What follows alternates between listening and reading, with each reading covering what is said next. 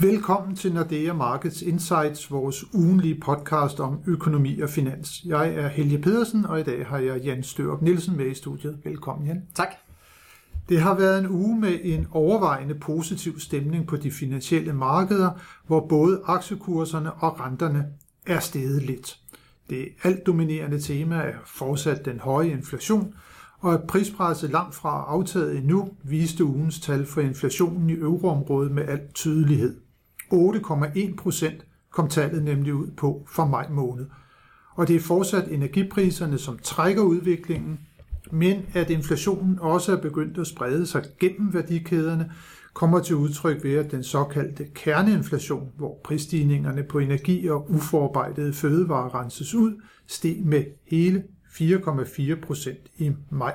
Det er det højeste, som nogensinde er registreret i euroområdet. Og Jan, rekordhøj inflation i euroområdet, højeagtige udmeldinger fra Christine Lagarde og company her forud for næste uges rentemøde i ECB.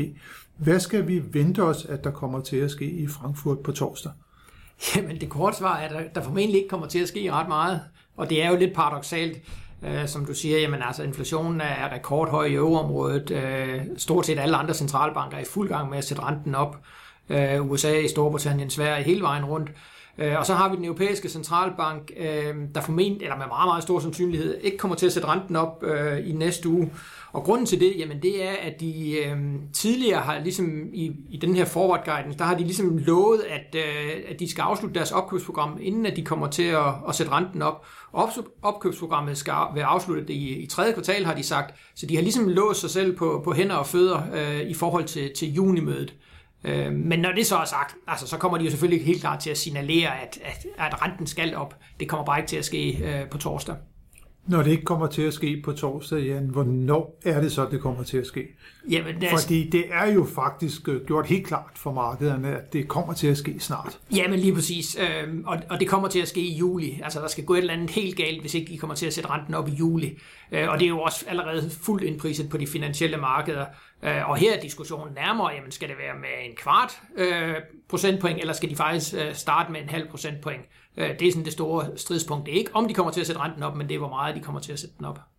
Jeg synes, når man har set på de udtalelser, der er fra Christine Lagarde, og for den sags skyld også Philip Lane, cheføkonomen i ECB, så er det sådan, når jeg tolker det mere i retning af et kvart procent point nu, og så nok til september yderligere et kvart procentpoint, og så er vi ude af perioden med negativ renter i euroområdet på det tidspunkt. Ja, og det er også det, der er vores hoved, hovedscenarie, men vi har bare også haft andre ECB-folk ude, øh, der ligesom har advokeret for, at man måske skal gå endnu mere aggressivt til værks.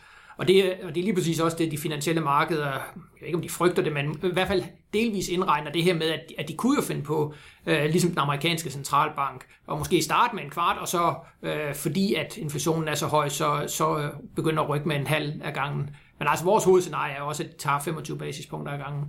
Hvis vi nu ser på netop de finansielle markeder, hvor meget ligger der så inddiskonteret af rentestigninger fra ECB's side i over til næste år? Jamen, der ligger, at, øh, at de som minimum kommer med de her tre, som, som vi regner med, øh, men Øh, men vi har set, at, at det har rykket sig, så, så markedet efterhånden tror på, at der kommer mere end det øh, i år. Og så til næste år, så ligger der så de her omkring fire renteforholdelser. Øh, så markedet er, er forholdsvis aggressivt, specielt her i, øh, i indeværende år, hvor man bestemt ikke udelukker, at der kan komme de her 50 basispunkter øh, af en, en eller to omgange. Og den aggressivitet, som vi har set i den korte ende af markedet, hvis vi kigger på den lange ende af markedet, nu nævnte du jo før, at øh, ECB er i gang med at afvikle sit opkøbsprogram nu. Det er juni måned, er formentlig den sidste måned, som de køber op mm. i. Har vi set en tilsvarende reaktion på de lange renter af denne her annoncering af stramningen af pengepolitikken? Ja, det har vi. Øh, altså, øh, lige så snart vi bevæger os væk fra de helt, helt korte renter, der, der er afhængige af, at, at, at de ligesom får gennemført de her renteforhold, så, så, er, så har markedet i, i vid udstrækning indpriset, at, at de kommer til aggressivt at, at sætte renten op. Og vi kan jo bare se det her hjemme. Altså sådan en F5-rente, den, den, er, den er tæt på 2% nu. Øh, vi har her i dag øh, fået melding om, at nu begynder man at åbne øh, 4% øh, realkreditlån realkreditlån fastrente. Øh, så, så de lange rente, ja, eller både de, de halvkorte øh, og, og de lange renter, de er altså steget øh, betydeligt på det her.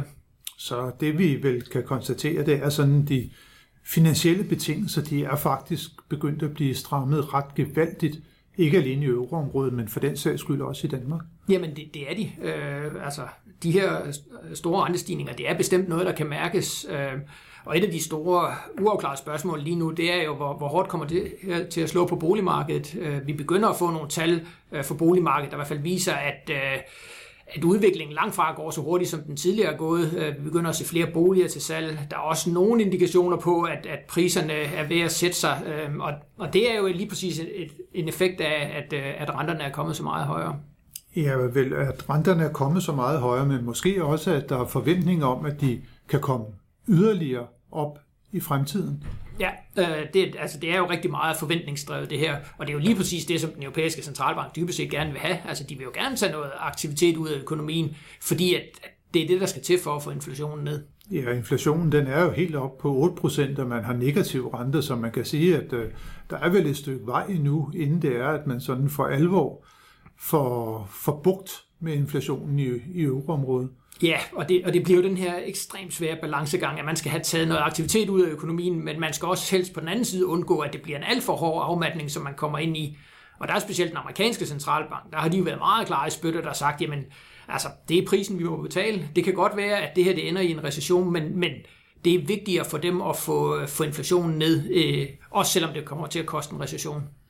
Der har man vel sådan en lidt mere blød formulering i euroområdet. Der vil man jo gerne have, at man doserer mm. i en øh, korrekt øh, form, så det er, at man undgår, at det er, at man får euroområdet ind i en recession. Ja, og vi alle sammen håber jo, at det, det vil lykkes for centralbankerne, det her med, at man får den her perfekte bløde landing, hvor, hvor vi kan fastholde øh, den høje beskæftigelse, den lave arbejdsløshed, og så samtidig få inflationen ned øh, på nogle normale niveauer.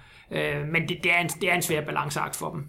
Og der bliver det jo super spændende nu her i næste uge at se ECB's nye økonomiske prognose, hvad de har lagt ind af forventninger både til den økonomiske vækst, men så sandelig også til udviklingen i inflationen.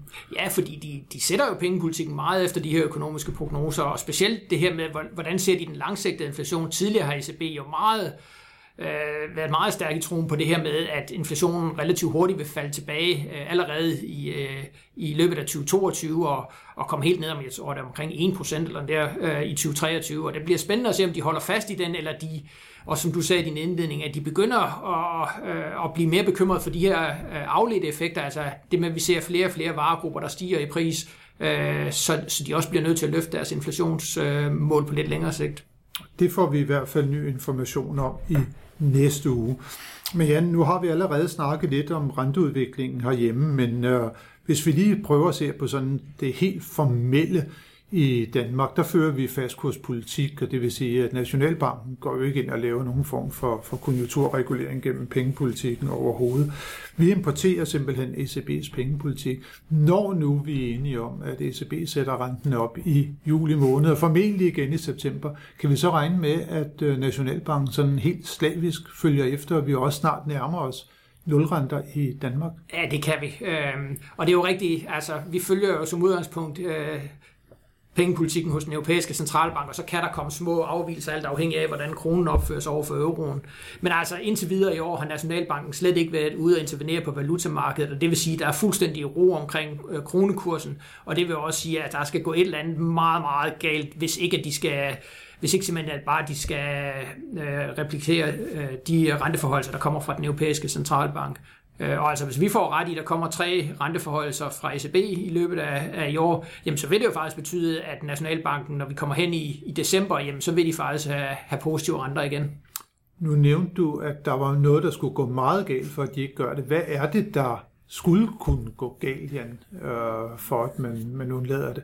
Ja, det, det er jo faktisk et meget godt spørgsmål. Altså det, at ECB sætter renten op, og vi ikke for eksempel ikke gør noget, så skal man vel have et voldsomt øh, apprecieringspres på, på den danske krone? Ja, lige præcis. Så skal der komme et eller andet helt, øh, helt uventet begivenhed, der, der markant ændrer betingelserne øh, for den danske kronekurs, og det er meget, meget svært at forestille sig, hvad det skulle være, øh, sådan som tingene ser ud lige nu. Men igen, altså, vi er jo blevet overrasket mange gange før, så, så helt udelukket kan vi det ikke, men, men med så stor sandsynlighed, som vi, vi næsten kan tillade os at sige, så, så sker det ikke. Så kommer det ikke til at ske. Nej.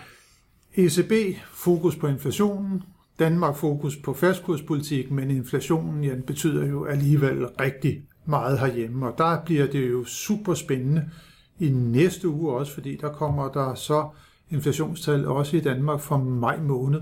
I april måned kom den op på 6,7 procent. Hvor højt skal den op i, i, i maj? Ja, men med alle mulige forbehold, så Øh, har jeg lagt hovedet på blokken og sagt, at jeg tror faktisk, at øh, april måned, det var, det var toppen. Jeg tror, at vi kommer en lille smule lavere, når vi får tallene for mig.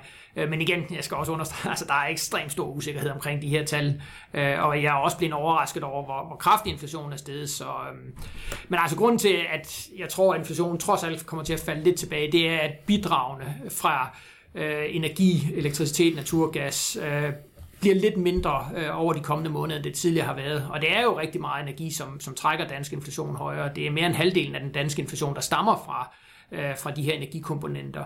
Øhm, men selvom inflationen falder lidt tilbage, så altså for det første vil det stadigvæk være høje niveauer. Og det, som som måske endnu mere vigtigt, det er det her med, at det begynder virkelig at sprede sig som ringe i vandet. Altså fødevarepriserne er oppe med mere end 7 procent.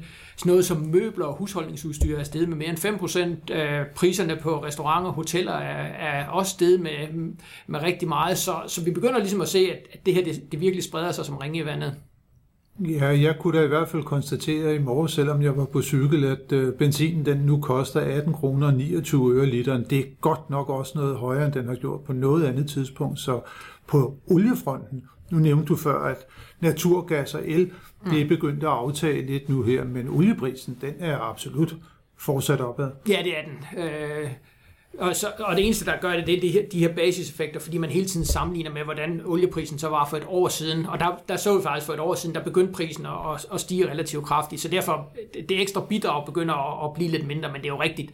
Og det er jo også noget, som virkelig suger noget købekraft ud fra, fra de danske husholdninger, når, når priserne stiger så, stiger så kraftigt, som de gør.